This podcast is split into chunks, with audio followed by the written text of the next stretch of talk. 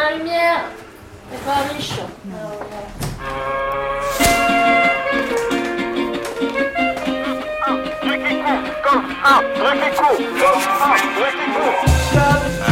Un bruit qui court.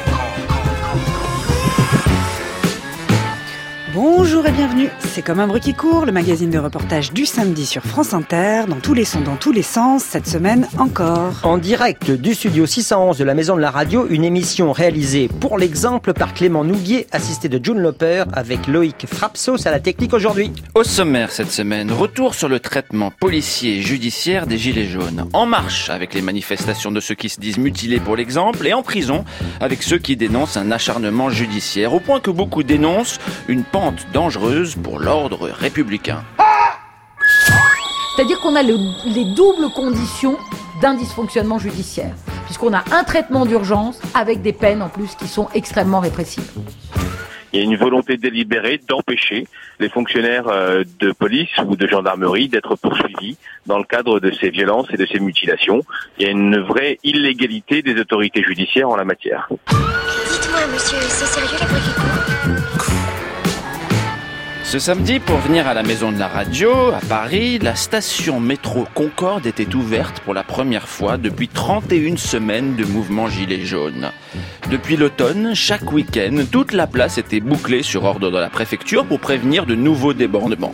Mais ne croyez pas que la maréchaussée chôme pour autant. Le journaliste Taha Bouafs, journaliste à l'origine de la vidéo Benalla, est présenté par le monde comme journaliste militant parce qu'il bosse pour la J'y suis avec Daniel Mermet et qu'il n'est, rappelons-le, pas plus militant que Christophe Barbier et son écharpe rouge, a été ce lundi arrêté, molesté, placé en garde à vue pendant 24 heures avec son téléphone portable saisi alors qu'il était en reportage. Une vingtaine de rédactions, dont France, euh, France Culture, ont signé un appel dénonçant une nouvelle à l'atteinte à la liberté de la presse et au secret des sources et aux violences policières. Mais ah, il faut pas dire violence policière. Brigitte Julien, chef de la police des polices, avec Christophe Castaner, l'ont bien répété. L'expression serait trop connotée pour décrire une réalité que beaucoup d'organisations internationales s'échinent pourtant à dénoncer. Alors s'il faut pas dire violence policière, trouvons vite une périphrase ou un euphémisme qui sied à place Beauvau. Pourquoi pas maintien de l'ordre disruptif ou euh, impétuosité des forces de l'ordre. En attendant, le bilan provisoire est bien là. 24 personnes ont perdu un œil, 5 ont perdu une main à cause d'une grenade, Antoine. Et le dimanche 2 juin, à Paris, c'était la marche des fusillés, euh, non, des mutilés pour l'exemple, et son cortège de gueules cassées au LBD 40. Non, nous ne sommes pas en 14-18, mais bien en 2019. Alors Michel Frost, le rapporteur spécial des Nations Unies sur la situation des défenseurs des droits de l'homme, déplorait cette semaine dans Libération le déni de réalité des gouvernants français quant aux violences policières. Il a aussi déploré les gardes à vue abusives et dénoncé une différence manifeste de traitement entre les citoyens et les forces de l'ordre devant la loi Charlotte. Oui, car qu'elle soit policière, judiciaire ou administrative, la répression qui touche le mouvement des Gilets jaunes est d'une ampleur inédite. Moins visible que les violences policières, le traitement judiciaire réservé à ceux qui se sont retrouvés, bien souvent pour la première fois, devant les tribunaux, marque une volonté affichée de faire des exemples.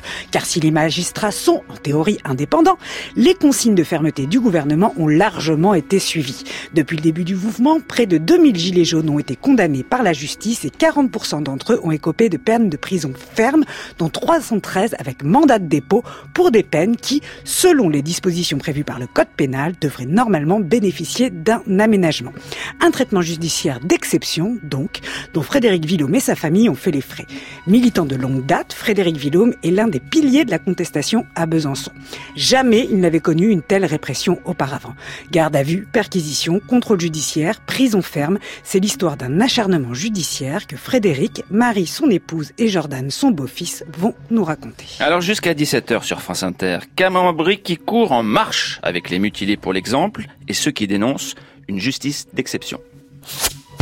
Vous m'interrogez sur euh, la façon Édouard Philippe, dont euh, nous voulons sanctionner ces agissements. Premier ministre. Depuis le début du mouvement des Gilets jaunes, 1550 personnes ont été euh, jugées en comparution immédiate dans toute la France. Il y a 2000 jugements qui sont déjà intervenus. Il y en a à peu près 1800 qui euh, doivent encore intervenir. Il y a marqué les faits qui me sont reprochés d'avoir à Besançon le 15 décembre 2018 été complice du délai de violence commis par un manifestant. Lorsque on va le samedi dans des manifestations violentes, on est complice du pire. d'avoir à Besançon le 15 décembre 2018 été porteur d'une arme, en l'espèce d'un projectile utilisé comme arme contre les gendarmes. Certains continuent à venir manifester animés par la haine, la haine de nos institutions. Comme un bruit qui court On est euh, forcément inquiet. Une peine normale, on ne sait pas ce que c'est du coup. Antoine Chao Quand on a vu Jordan, on s'attend à tout. Bah, par contre, là, si elle est en prison, oh là là là là. Charlotte Perry J'imagine même pas. Mais quand on voit ce qu'a pris Jordan, on se dit, mais c'est pas possible quoi. C'est pas possible. Guy Vanctil Moi, je m'appelle euh, Jordan David. Je travaille au McDonald's euh, à Chalzeul en tant que formateur. J'ai rejoint le mouvement des Gilets jaunes euh, début décembre. Au début, j'avais, enfin, j'avais les mêmes idées qu'eux depuis longtemps, puis je me suis rendu compte que le mouvement allait tenir. Du coup, je me suis dit que je devais aussi participer. La planète, elle est complètement ravagée. Il y a de la pollution de partout. Même au niveau du travail, euh, franchement, on est, on est payé une misère pour ce qu'on fait. Dans n'importe quel travail, c'est les pires métiers qui sont le moins bien payés, alors que, ça donne pas envie de travailler déjà. Et en plus, tu vois le salaire, bah, tu te dis, vas-y, mais je vais travailler dans la merde pour avoir de la merde. Et manger de la merde après tous les jours, parce que tu vas pas manger au resto tous les jours comme euh, ces ministres ou je sais pas quoi, les députés qui pleurent parce que oh, je peux pas aller manger resto tous les jours jusqu'à la fin du mois. Bah écoute, euh, reviens à la réalité et puis tu verras quoi. Euh, votre salaire, c'est de combien à peu près au McDonald's? C'est 820 euros par mois. Et je suis en contrat 24 heures. Après, il y a la prime d'activité, j'ai 195 et les APL, je dois avoir euh, 40 euros, je crois. Heureusement qu'on est deux avec ma copine, sinon euh, tout seul, euh, c'est ingérable tout seul. Vous avez quel âge? J'ai 21 ans. Pour le moment, je suis en bracelet électronique pendant encore euh, un mois jusqu'au 20 juin, suite à mon incarcération euh, le 15 février, par rapport à des violences euh, sur des gendarmes, sur la voie publique, etc., etc. Là, vous sortez d'incarcération? Là, je sors d'incarcération, ouais, ça fait une semaine. J'ai fait trois mois, une semaine. J'avais pris six mois et j'ai six mois de sursis encore. Et trois ans de mise à l'épreuve. Vu que j'avais un casier euh, vierge, euh, normalement je devais pas faire de prison. Mon avocat elle m'a dit c'est bon, t'auras le bracelet tout de suite pendant peut-être euh, trois mois ou six mois. Et au final, euh, le procureur a demandé six mois et la juge a dit 12 mois, dont six mois ferme. Donc la juge est allée au-delà des réquisitions du procureur. C'est ça, oui. Tiens, ton chien, tu veux le mettre là-bas? Allez, file dans le couloir. Allez, à ta place. Mais lui a fait la fête quand il est sorti de prison. On lui a laissé la priorité. Ouais. Qu'est-ce qui s'est passé? Pourquoi vous êtes retrouvé euh, en détention? Eh bien, c'était pendant une manif euh, à Chalzeul. On allait tous au carrefour avec les gilets jaunes pour euh, faire un blocage, pour faire une action. Et on est arrivé au rond-point, les, les gendarmes ils ont commencé à nous gazer. Et il y avait ma mère qui était à côté de moi qui s'est pris une grenade euh, lacrymo dans les jambes. Ça a explosé et puis je voyais qu'elle saignait. Du coup moi, euh, ah, j'étais, enfin ça m'a pas trop plu quoi. Du coup je me suis un peu écarté, je suis retourné dans les gilets jaunes. Et j'ai jeté des projectiles, j'ai jeté des, des mortiers aussi. Des pétards, ouais. Et du coup, ça a touché des policiers et après ils ont porté plainte contre moi et il y en a sept qui ont porté plainte. Ils sont venus me chercher euh, cinq jours après la manif. Devant mon travail, ouais. Je suis arrivé, je suis sorti de la voiture, il y a trois flics qui me sont tombés dessus, euh, plaqués contre la voiture, menottes, embarqués. Après, fouille de la voiture, fouille de l'appartement et puis directement euh, garde à vue, euh, interrogatoire et le lendemain comparution immédiate et prison. En moins de 24 heures. La peine, elle est complètement exagérée, quoi, par rapport aux faits. Mais bon, vu que c'est dans un mouvement social, forcément, il tape pour faire mal. Et puis voilà, mon saké. Pendant mon interrogatoire, j'avais un avocat commis d'office. Et pendant mon jugement, j'en ai eu un autre. Et 5 ou 10 minutes avant de le voir, cet avocat, il m'a dit Je suis désolé, euh, j'ai pas eu le temps de voir votre dossier. Je l'ai vu 5 minutes, du coup, je vais faire ce que je peux. Et du coup, ben, 6 mois de prison ferme.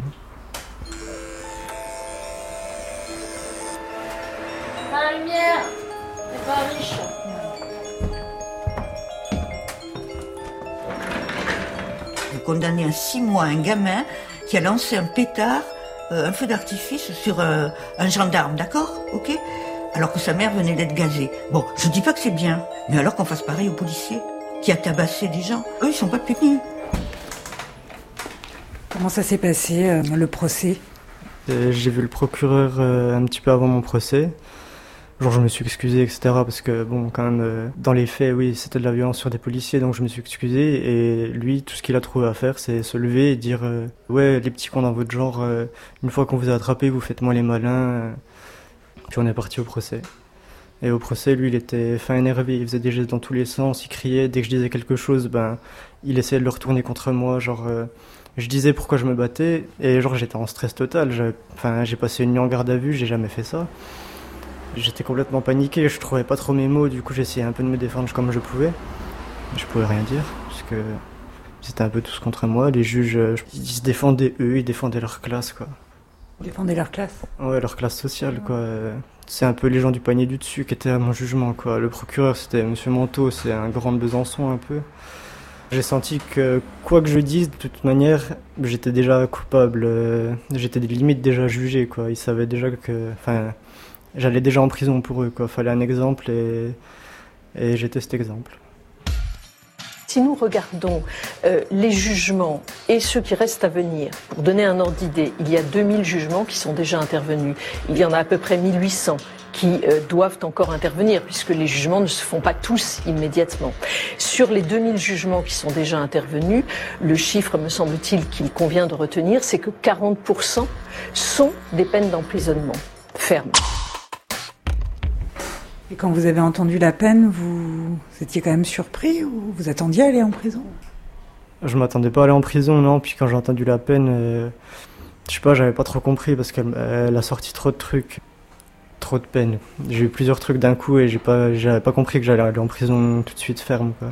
J'ai cru que c'était que du sursis au début et l'avocat m'a dit euh, prison ferme. Et là, mon visage s'est décomposé. Je, je me suis dit ouais, mais je vais jamais sortir de là-bas, six mois, mais c'est trop long.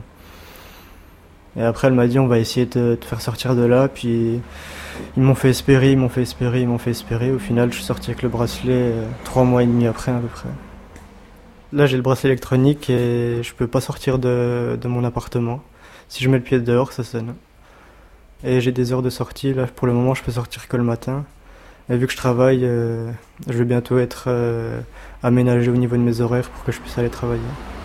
Et votre employeur, il est au courant de tout ce qui s'est passé? Oui, mon employeur, il est au courant. ils m'ont beaucoup soutenu. Ils ont fait une lettre euh, pour dire que j'étais quelqu'un de bien, que j'étais assidu, qu'il n'y avait jamais eu de soucis avec moi. Ils l'ont envoyé en début de ma peine euh, pour que je sois aménagé. Justement, on me disait oui, euh, il y a ton patron qui a envoyé une lettre, donc ça va jouer en ta faveur. Et au final, je sais plus si c'est la SPIP ou si c'est mon avocat que j'ai vu qui m'a dit ça. Mais ils ont vu dossier Gilet jaune, ils ont dit non, il finit sa peine. Dans une tribune, une soixantaine d'avocats dénoncent les dérives dans le traitement judiciaire des Gilets jaunes. Lorsqu'on est gilet jaune, on risque une peine qui va bien au-delà de ce que prévoient les réquisitions du procureur de la République. Et ça dit quelque chose de ce traitement judiciaire d'exception. À tout jamais, je me rappellerai quand on manquait d'argent. Que je voulais rouler loin de ma ville à prendre. Sur la banquette arrière, le siège avant. Vivre au foyer, voir tout qui s'écroule. Alors que j'étais jeune, que j'avais rien demandé. J'ai vu les emmerdes qui dépoulaient. J'ai vu mes parents faire des sacrifices. La honte les envahir. Les autres changer de comportement, ils n'avaient rien à dire. J'ai grandi en me disant qu'un jour je me vengerai des euros par centaines de milliers. Quand dans la rue je descendrai, régler mes comptes avec le monde entier. Parce que là on t'ouvre les bras, où sont les braves qui auraient pu nous aider. Moi je laisse personne entrer dans ma vie, qu'il arrive en vrai, je suis très peu récompensé. C'est rare que j'ose danser. Rien n'est jamais trop simple quand on a peur d'étouffer. Si tu savais d'où je viens, tu comprendrais où je vais. Rien n'est jamais trop simple quand on a peur d'étouffer. Si tu savais d'où je viens, tu comprendrais que je m'en vais. Je m'en vais, personne m'a ramené le soleil quand dans ma vie il neigeait. Je m'en vais, je m'en vais. Ouais, je me suis fait seul contre le courant, je nageais. Le temps n'efface pas tout, il est plutôt dévastateur. Faire le bonheur avant qu'il se tire, souvent séparé par la peur. Je sais que je dors bien trop près de mes finances. Y a des blessures qui se referment pas avec le jab, j'essaye de garder mes distances. Je m'en vais. Personne m'a ramené le soleil quand dans ma ville neigeait. Je m'en vais, je m'en vais. Ouais, je me suis fait seul contre le courant, je nageais. Je m'en vais, je m'en vais. Personne m'a ramené le soleil quand dans ma ville neigeait m'en vais, je m'en vais. Ouais, je me suis fait seul contre le courant, je nageais. Oh, mais où toi Comme un bruit qui court. De toute manière, euh, je suis toujours pour euh, ce mouvement, je suis toujours pour les Gilets jaunes et pour tout ce qu'ils font. Mais moi, de mon côté, je peux plus aller en manifestation parce que déjà les manifestations, elles sont pas déclarées. Donc si j'y vais, ils m'embarquent et puis je suis fini. Il suffit qu'ils fassent des sommations, que je reste, pareil, ils m'embarquent tout de suite. Et donc je peux juste plus aller en manifestation au final. Même si ils m'ont pas dit interdit de manifestation comme ils l'ont dit à certains, mais au final ça revient au même avec, euh, avec ce qui pèse au-dessus de ma tête. Quoi. Pourquoi vous pensez que ça a été aussi sévère? Parce qu'ils veulent arrêter le mouvement. Le préfet euh, du Doubs, il est complètement contre ça et il a envoyé une lettre un jour euh, pour euh, un peu menacer mon beau-père pour lui dire euh, arrête les manifestations, arrête d'entraîner les gens dans les manifestations, etc. Donc ils veulent vraiment que ça s'arrête quoi. Et puis ils savent que les gens suivent, euh, suivent Fred. Garde à vue, perquisition du domicile, la police tente de prouver que Frédéric Villaume est l'organisateur des manifestations de Gilets jaunes à Besançon et donc des dégradations commises en marge des défilés. C'est la troisième garde à vue pour le syndicaliste Force ouvrière depuis le 27 décembre. Les amis de Frédéric Villaume sont venus le soutenir devant le commissariat.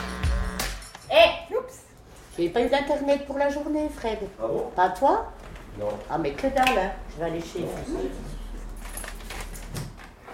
Donc moi c'est Frédéric Villaume, moi je suis euh, agent euh, au lycée euh, Ledoux à Besançon, hein, donc je fais l'entretien des locaux, l'entretien des salles de classe, je fais la plonge, etc. Je suis agent territorial. Moi j'ai rejoint les mouvements des Gilets jaunes dès le 17 novembre, euh, le premier jour. Voilà. Et vous, alors Frédéric, vous analysez comment en fait ce qui est arrivé à, à votre beau-fils et la, la sévérité de la peine C'est euh, c'est de l'acharnement total contre notre famille parce que ça a commencé euh, par des gardes à vue euh, abusives dès le 27 décembre. Ils sont venus à 8h30 euh, à la maison, emmener une convocation. Et ils ont emmené une convocation en même temps à Kevin, un autre gilet jaune. On a passé 8 heures en garde à vue. Moi, ils me soupçonnaient d'organiser les manifestations, etc. Et du coup, après ces 8 heures de garde à vue, on est ressorti sans rien. Ils m'ont montré des posts Facebook, ils m'ont montré... euh, Enfin. Les deux hommes sont très présents dans l'organisation des défilés. Sur ces images, on en voit un pousser des chaises dans la rue pour éviter la casse. Devant un cordon de policiers, ils freinent les plus virulents. Voilà, c'est, enfin, moi j'ai halluciné, j'ai jamais vu ça. J'ai jamais fait de garde à vue, du coup, euh, voilà, c'était surprenant. Mais c'est, malheureusement pas calmé. C'est le 8 février que, enfin, j'ai reçu une lettre du préfet, comme quoi euh, c'était moi qui organisais les manifestations, euh, que je devais déclarer les manifestations, sinon j'encourais tant de peines de prison, etc. Et le même jour, ils ont emmené une convocation à ma femme pour le mercredi. Donc c'était le mercredi euh, 13 février. Donc elle est en garde à vue 24 heures. Alors, il lui reprochait euh, des faits euh, d'entrave à la circulation alors qu'on était tous en manifestation, entrave à la circulation, armes par destination, attroupement en vue de dégradation, enfin voilà, des choses comme ça. Et euh, en fin de compte, le, le lendemain, donc le, jeudi, hein, le jour de la Saint-Valentin, elle est sortie à 11h et du coup, c'est mon beau-fils à 17h30 qui a été emmené en, en garde à vue. Et euh, le, le lendemain, bah, c'était euh, comparution immédiate. Mandat de dépôt, ben, euh, franchement, on n'a jamais été dans un tribunal. Mandat de dépôt, on s'est demandé qu'est-ce qui se passait, quoi. Et quand on a appris qu'il allait en prison, on a halluciné. Franchement, moi, j'étais scandalisé. Je me suis dit, mais qu'est-ce que c'est que ça? Il pas de casier judiciaire, jamais affaire à la justice, quelqu'un de casanier, tranquille, doux. En une semaine, ça a été une pression terrible sur la famille. Euh, moi, c'est ce que j'ai dit aux, policiers quand j'ai été remis en garde à vue après. Je leur ai dit, mais, voilà, on pourrait craquer, on pourrait carrément craquer parce que c'est pas facile de voir tout ça. Et après, malheureusement, ça a encore continué. Le 27 février, remise en garde à vue. Ils m'ont gardé 6 heures, je crois. Et c'était toujours les mêmes motifs. hein. Organisation de manifestations. Et du coup, euh, le lendemain, à 6h30, bah, ils sont venus taper à la porte des voisins. Ouvrez-nous. Donc, ils sont sonnés, sonnés chez nous. Ils ont insisté. Donc, nous, on était au lit. Donc, on s'est levé. euh, moi, je me suis levé précipitamment comme ça. Et en fin de compte, euh, ils ont fait une perquisition.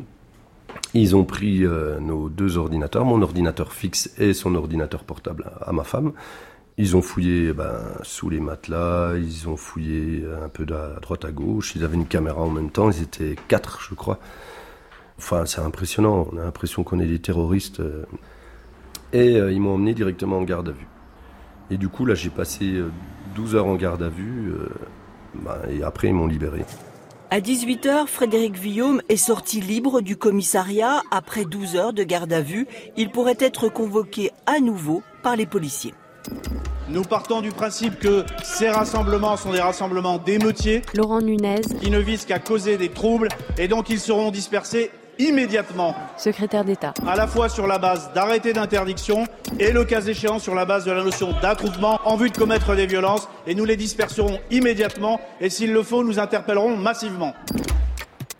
Laurence Roch, présidente du syndicat des avocats de France, euh, avocate euh, au barreau du Val-de-Marne. Comment est-ce que vous caractériseriez le traitement judiciaire des Gilets jaunes? Qu'est-ce qu'on peut observer? On peut observer que c'est un traitement judiciaire d'exception et un traitement totalement à part, particulièrement euh, répressif, notamment au regard des profils des Gilets jaunes, puisque euh, quand on voit, la plupart euh, des Gilets jaunes sont en fait des gens qui n'ont jamais eu affaire à la justice, qui sont souvent parfaitement insérés. Et donc on voit que la plupart de ces gilets jaunes qui se retrouvent confrontés pour la première fois à la justice se retrouvent en fait avec des peines d'emprisonnement fermes, des mandats de dépôt à la barre, ce qui veut dire qu'en réalité, leur première comparution les entraîne à partir directement en prison, prison qu'ils n'ont jamais connue, ce qui est extrêmement particulier et rarissime, puisque en général, et c'est d'ailleurs prévu par le code pénal, il y a évidemment un aménagement dès lors que tu es primo-délinquant, c'est-à-dire que par définition, tu dois être éligible à ce qu'on appelle la peine avec sursis. Et on a remarqué que, quelles que soient les juridictions, on a finalement cette politique répressive. Donc on est à, l'inverse de ce que doit être la justice, c'est-à-dire adaptée aux délinquants, adaptée à l'infraction, et ne doit pas du tout faire euh, une sorte d'exemple. C'est l'inverse d'une justice démocratique. La justice démocratique, elle n'est pas là pour faire un exemple et pour dire aux autres, attention, c'est la loi de la terreur, et si vous faites pas comme ça, voilà ce qui va vous arriver.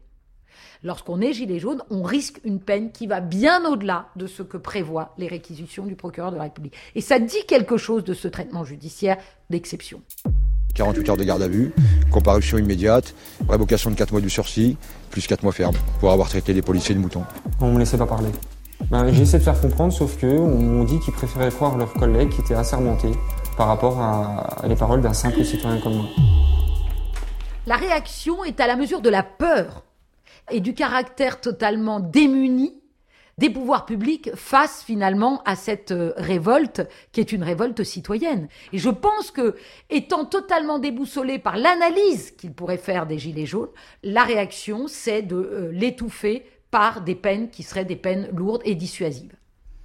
Donc on fait des exemples. On fait des exemples. Donc ça veut dire quoi? Ça veut dire attention, si vous vous rebellez, si finalement vous manifestez ce qui est le droit le plus naturel, qui même dans des pays non démocratiques, le droit le plus simple qui est je ne suis pas content, je descends dans la rue, ne doit en principe pas être réprimé. Là, il l'est. Il y a un certain nombre de gens qu'on défend où en plus, on n'a même pas un début de commencement d'infraction qu'on leur reproche. Ce sont des infractions qui sont notées sur une fiche, sans même qu'il y ait un procès verbal d'interpellation qui nous permettent de connaître les conditions véritables et légales dans lesquelles ces gens se font arrêter. Alors c'est intéressant parce qu'on doit le rattacher, ce traitement judiciaire des Gilets jaunes, à évidemment euh, comment la ministre de la Justice intervient au premier jour, on se souvient des manifestations du mois de novembre, et où elle arrive au palais de justice de Paris, il faut s'en souvenir, c'est des images fortes, au P12, et où elle indique qu'elle souhaite que les euh, Gilets jaunes soient réprimés avec sévérité. L'idée ici, c'est vraiment que les violences, ça n'est pas acceptable dans notre République, ça n'est pas possible, et c'est la raison pour laquelle la réponse pénale sera ferme.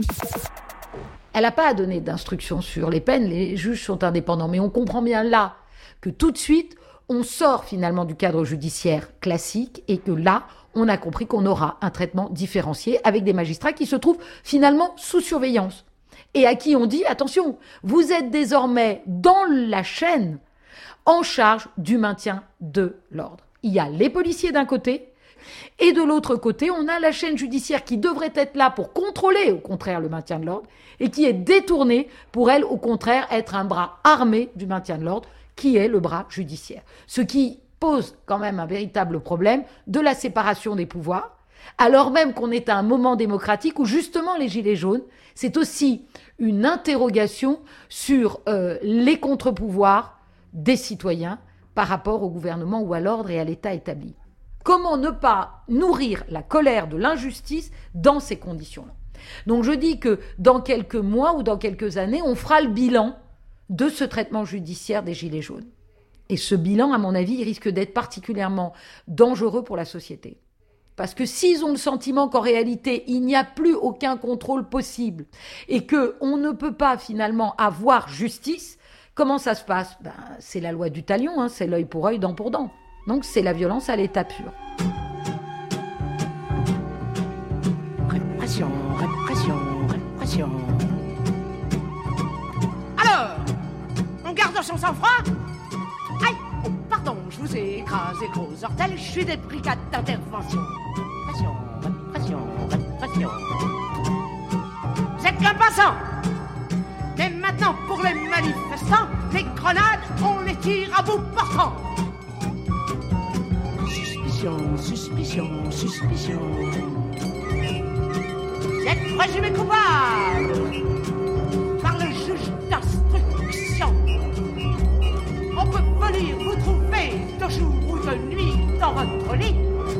Vous êtes présumé coupable par le juge d'instruction.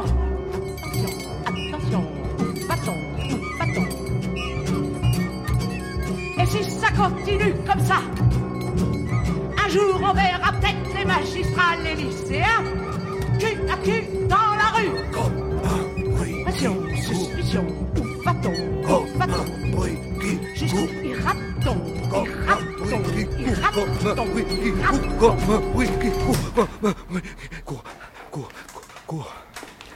Vous, depuis le début du mouvement, vous avez fait combien de gardes à vue là?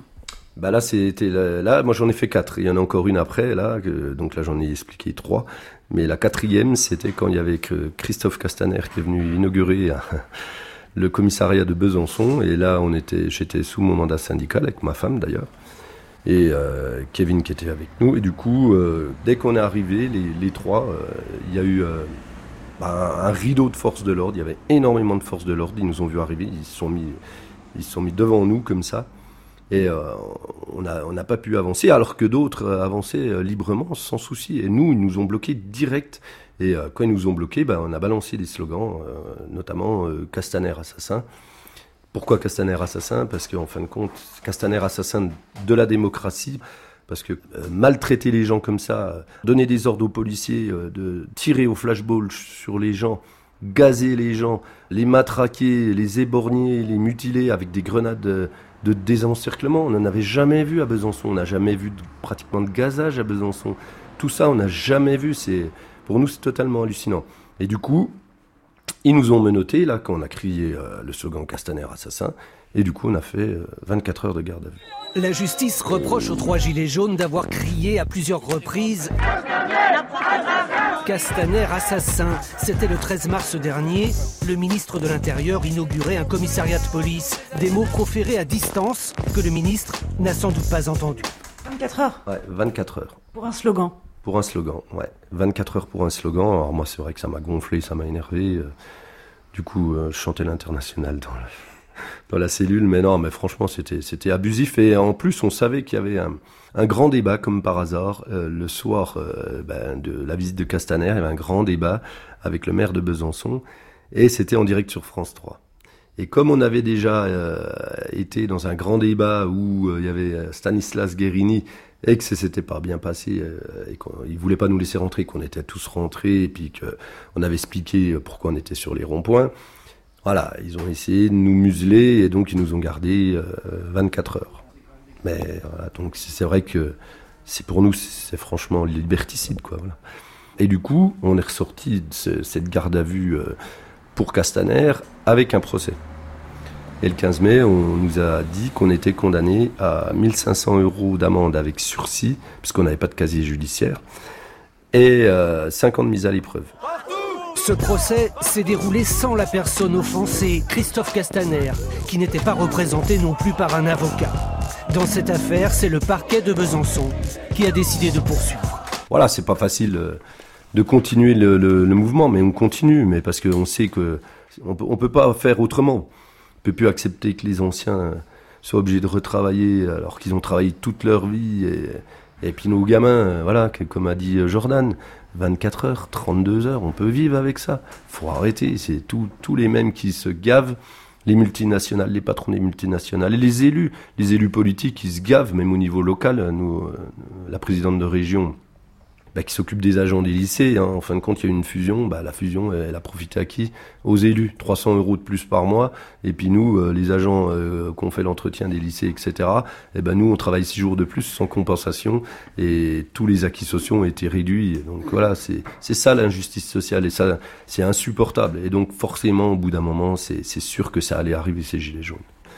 Et on s'arrêtera pas. Mais c'est vrai que, voilà... Il, il y a une épée de Damoclès au-dessus de notre tête, euh, mais moi j'ai rien fait, voilà. ce que je, ce que je fais c'est légitime et je continuerai et je me laisserai pas museler par qui que ce soit. Ils peuvent gazer, matraquer, arrêter, euh, emprisonner. Moi de toute façon j'irai jusqu'au bout, c'est clair.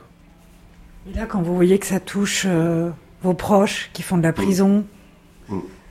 ça doit quand même amener à réfléchir. Bah ouais, ça je, ça c'est vrai que je m'y attendais pas du tout et c'est vrai que je m'en vais un peu parce que c'est lui qui est en prison et c'est pas moi, quoi. Donc j'aurais préféré que ce soit mon, moi que mon beau-fils qui, qui aille en prison, quoi.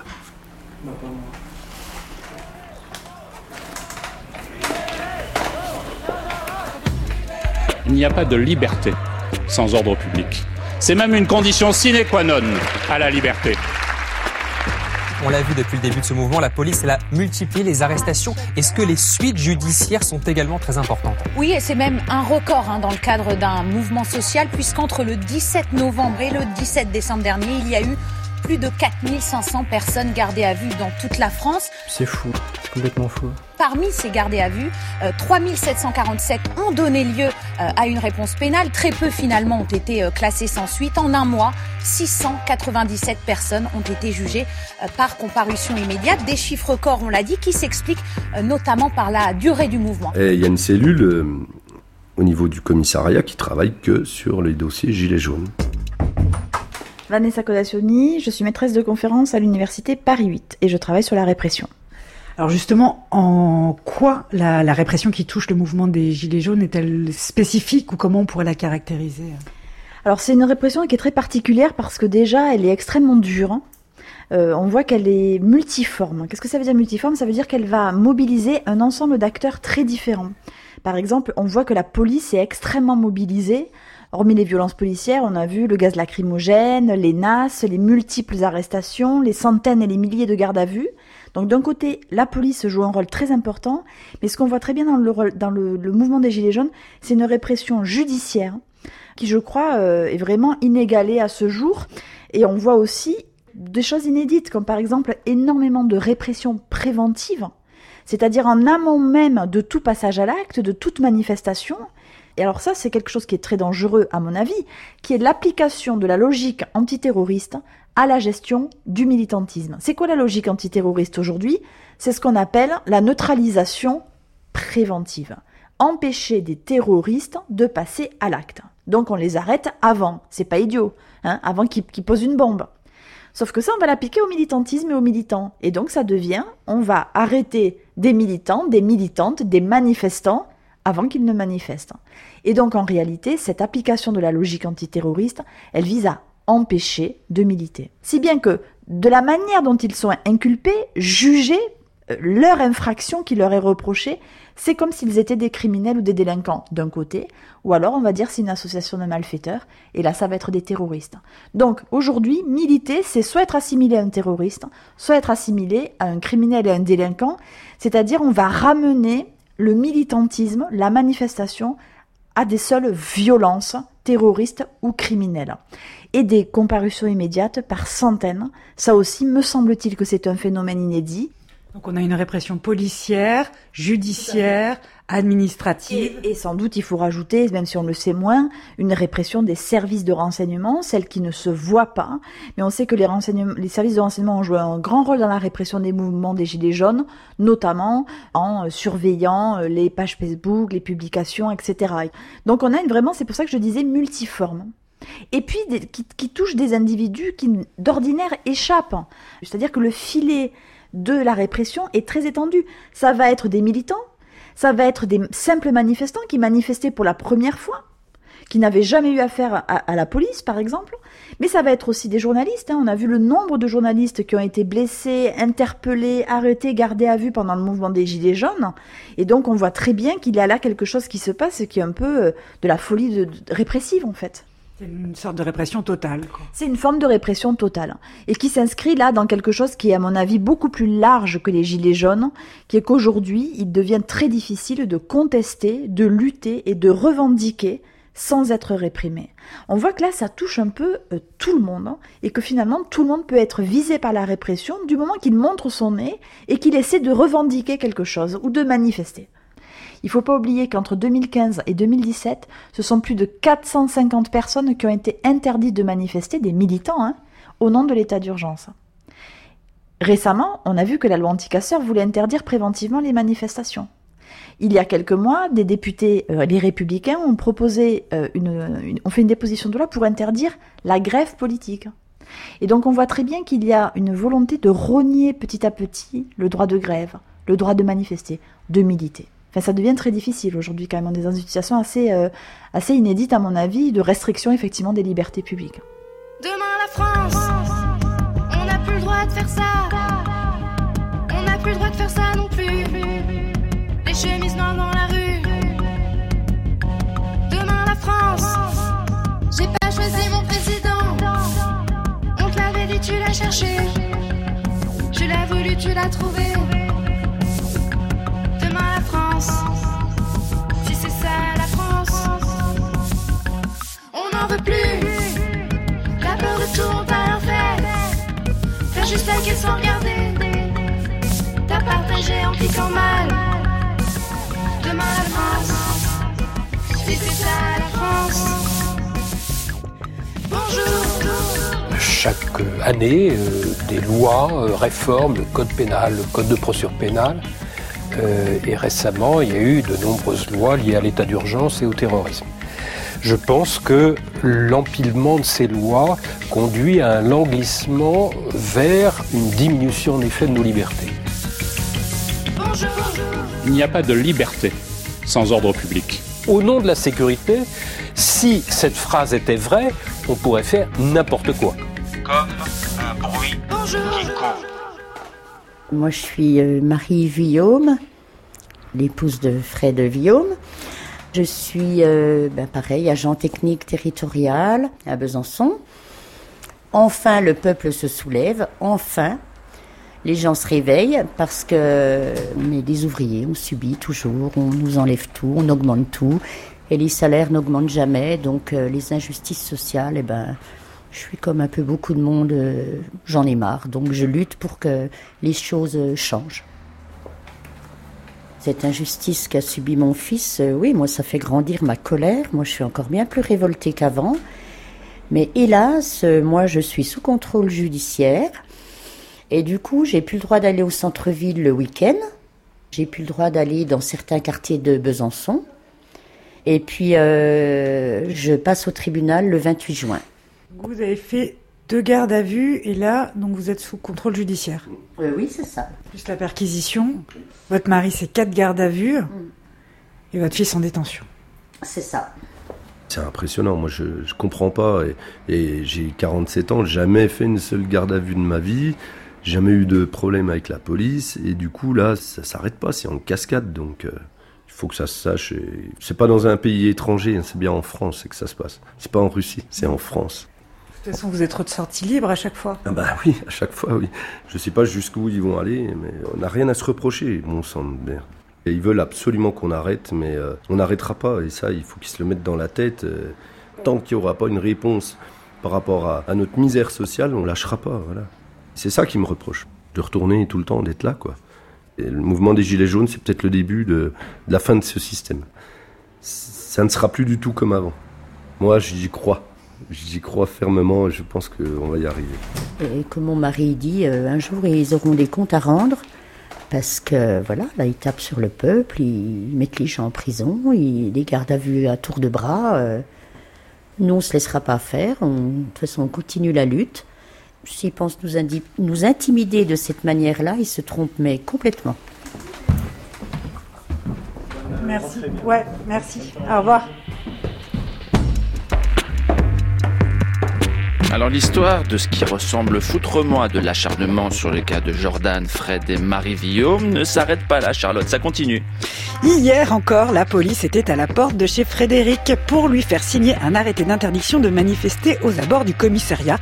Arrêté qu'il a refusé de signer. Et le procès de Marie, ce sera donc le 28 juin. Une histoire de radicalisation à suivre, donc, mais on ne sait pas trop qui se radicalise le plus dans cette affaire. Les citoyens gilets jaunes ou les policiers, Antoine? Oui, et les membres du collectif des mutilés, pour l'exemple, en ont payé le prix dans leur chair de cette radicalisation du maintien de l'ordre. Dimanche 2 juin, ils étaient dans la rue pour marcher et dénoncer l'ultraviolence de la répression qu'ils ont subie. Comme un bruit qui court. Dimanche 2 juin 2019, 11h. Place de la Bastille devant l'Opéra. Manifestation nationale des blessés. La marche des mutilés. Je ne connais aucun policier, aucun gendarme Christophe Castaner, qui est attaqué volontairement ministre de l'Intérieur. des manifestants, quels qu'ils soient. Nous sommes les mutilés pour l'exemple. Nous avons perdu définitivement un œil, un testicule ou une main. Nous avons pris un tir de flashball dans la tête ou reçu une grenade sur le pied. Nous avons perdu les dents ou l'odorat. À chaque seconde de notre vie, nous subissons à même notre corps l'ultraviolence de la répression. Handicap, séquelles, cicatrices, douleurs, traumatismes et nuits blanches ne nous feront pas taire. Nous nous serrons les coudes et nous nous battrons ensemble pour la vérité sur la répression, la justice pour les blessés et la fin de l'utilisation de ces armes de guerre. J'assume totalement que les forces de l'ordre soient en situation, d'une part, de se protéger, d'autre part, de maintenir l'ordre public. Euh, vous savez, on fait pas du maintien de l'ordre avec des pâquerettes, j'ai envie de dire. Hein. Moi, c'est Robin Pagès, euh, j'ai 29 ans, j'ai été blessé quand j'avais 27 ans, il y a, deux, il y a quasiment deux ans maintenant. C'était euh, à Bure le 15 août 2017, et euh, donc euh, il y a une grenade GLF4 qui a déchiqueté euh, tout l'intérieur de mon pied. Donc euh, en fait, d'un coup, en un quart de seconde, j'avais une chaussure de montagne et d'un coup, euh, je me suis retrouvé euh, les os, les tendons, enfin tout le pied, tout l'intérieur du pied à l'air avec le pied qui pend et tout. En fait, j'ai même pas vu arriver la grenade. Moi, c'est, j'étais à 100 mètres des forces de l'ordre, très loin. Donc, en, en fait, j'ai vraiment plutôt un peu en observateur, en train de justement ça. Il y avait déjà deux grenades GF4 qui avaient explosé, dont une à hauteur de visage. Enfin, il y avait personne là où elle a explosé, mais c'était à 4-5 mètres de personne. Et donc, justement, j'étais en train de dire à la personne qui était à côté de moi que c'était super dangereux tout ça. Et euh, là, j'ai euh, entendu euh, attention grenade. J'ai regardé en l'air, mais j'ai rien vu venir. Et c'est l'explosion qui a fait descendre mon regard. Depuis, j'ai eu six, opérations en fait de greffe, donc que ce soit des greffes osseuses ou de chair pour reboucher en fait le trou du pied. Je me suis promené, enfin promené, trimballé on va dire pendant trois mois et demi avec du ciment à la place des, des os dans le pied parce que c'était vraiment de la bouillie. Euh, et donc là aujourd'hui, euh, j'ai un pied qui, qui est très douloureux quoi et qui m'empêche de marcher euh, correctement. Quoi. Je peux plus faire le travail euh, que je faisais avant, euh, c'est-à-dire un paysagiste et en fait, non seulement je peux plus faire ce travail-là, mais en plus, je pourrais même pas faire, enfin, aucun travail debout. Voilà, ça c'est la première truc. Après, il y a bah, la vie avec les enfants, tout ça. Il y a, enfin, il y a plein de choses, quoi. Et puis surtout, il y a la douleur en permanence. Ça, c'est le pire, c'est le fait de, je me lève avec la douleur, je me couche avec la douleur. Voilà. Et donc vous avez organisé une marche, hein, c'était euh, dimanche 2 juin. Oui, c'est ça, oui. Donc on s'adresse là à toutes les personnes qui sont aussi autour, Tout- toutes les Parisiens, etc. à nos joints, je préviens tout le monde, faut que tout le monde vienne, pour que s'arrête enfin des mutilations inacceptables. Là aujourd'hui, il y a le jeune Dylan, 18 ans, qui est avec nous, qui vient de perdre son œil. C'est le 24e éborgné. Ça continue. Il y a des drames humains et ça continue et ça va encore continuer si on se mobilise pas et si on n'oblige pas le gouvernement à interdire ces armes de guerre. Donc là, on va appeler tous les blessés et tous les mutilés par les forces de l'ordre à venir se mettre devant la banderole. Toi, tu fais partie des mutilés pour l'exemple, justement Ouais. J'étais blessé le, le 16 mars. 16 mars, et j'ai pris un tir d'LBD dans l'œil. Alors que je faisais rien du tout. J'ai des enfants, donc on va pas faire n'importe quoi non plus. Je marchais tranquille, je fumais ma clope et je tourne la tête et je le prends. Donc là, elle est... Ah ouais, d'accord. Tu as perdu ton œil Ouais, totalement. Tout est éclaté à l'intérieur. Donc, Et euh, comment t'expliques ça c'est faire peur aux gens. Et vous, vous êtes gilet jaune depuis le début, vous Ouais. manifestez, ouais. Ouais, depuis 17 novembre. Je suis sur les ronds-points, j'ai fait ma, ma ville. 3. dans l'aube. Après, ça bougeait plus trop, du coup, je suis venu sur euh, Paris. Et voilà, j'ai gagné. Aujourd'hui, c'est important de se réunir, que vous vous réunissiez. Ouais. Ça fait du bien déjà qu'on parle un peu tous de la, du même problème en fait. On est, on est mutilés, on est, euh, voilà, c'est des armes de guerre qu'ils ont dans les mains. C'est pas rien d'autre. C'est euh, inadmissible qu'en 2019 on arrive à tuer sur son peuple, tirer sur son peuple comme ça, pour rien. On marche, on, on revendique des choses, ça leur plaît pas, bah voilà. Bon courage. Merci, bonne journée. Les blessés mutilés par les forces de l'ordre, s'il vous plaît, venez devant la banderole. Et toutes les victimes se sont alignées devant la banderole, sur la place de la Bastille. J'ai perdu mon sourire, j'ai perdu des dents, j'ai perdu l'odorat, j'ai perdu mon œil à l'âge de 21 ans. J'ai perdu un œil, j'ai pris un tir de LBD dans la mâchoire. J'ai pris un tir de LBD dans la carotide. J'ai pris un tir en pleine tête.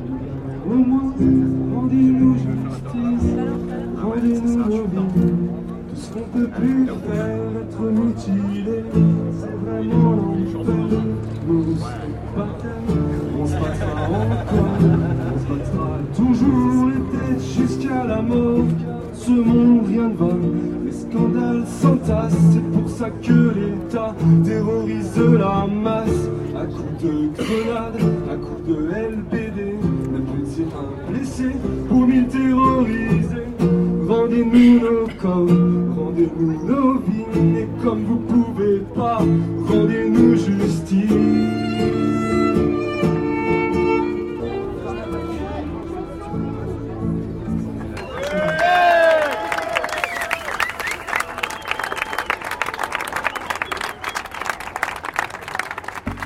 Voici tous les blessés et mutilés présents à la marche du 2 juin. Dylan, 18 ans, éborgné par une grenade de désencerclement le 27 avril à Montpellier. Axel, victime d'un tir de LBD en pleine tête, perte de l'odorat. Alain, victime d'un tir de LBD dans la carotide. Laurence, victime d'un tir de LBD dans la mâchoire. Xavier, victime d'un tir de LBD en pleine face. Kaina, victime d'un tir de LBD sur le crâne. David, victime d'un tir de LBD dans le nez. Sabrina, blessée par éclat de grenade Gli F4. Robin, intérieur du pied déchiqueté par grenade Gli F4 en 2017. Vanessa, éborgnée par un tir de LBD. David, éborgné par un tir de LBD. Patrice, éborgné par un tir de LBD. Jean-Marc, pareil. Patrick, éborgné par une grenade de désencerclement. Antoine, dont la main a été arrachée par l'explosion d'une grenade Gli F4. Franck Didron, 20 ans, éborgné par LBD. Jérôme Rodrigue, éborgné. Gwendal Leroy, éborgné. Alexandre Frey, éborgné par LBD. Xavier, tir de LBD dans l'œil, vu menacé. Christian, père de Geoffroy, éborgné en 2010 par LBD. Venez, n'attendons pas les prochaines mutilations pour mettre un terme à tout ça. Il y a plusieurs centaines de personnes ici devant les marches de l'Opéra Bastille. Alors vous, vous faites partie justement des mutilés pour l'exemple, hein, Ouais, c'est tout ça à fait. Ouais. C'est-à-dire vous avez été blessé Ah ouais, j'ai perdu l'œil droit euh, le 8 décembre euh, à Paris en fait, euh, suite à un tir de LBD.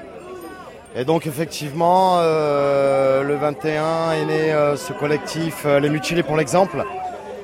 On veut plus que ça se reproduise. le dernier qui est rentré chez nous, il s'appelle Dylan, il a 18 ans.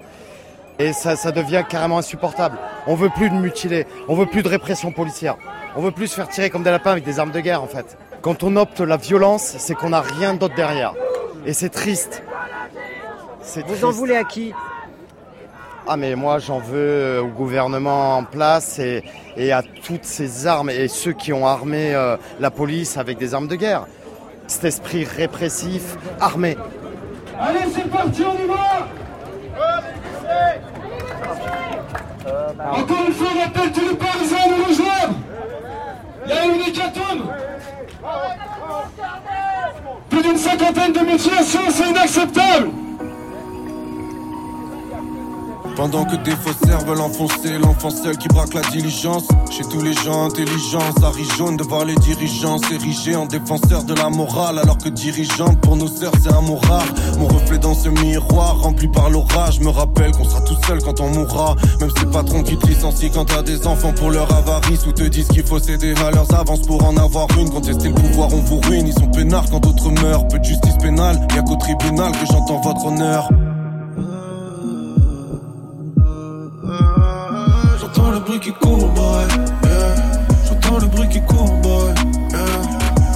knows I'm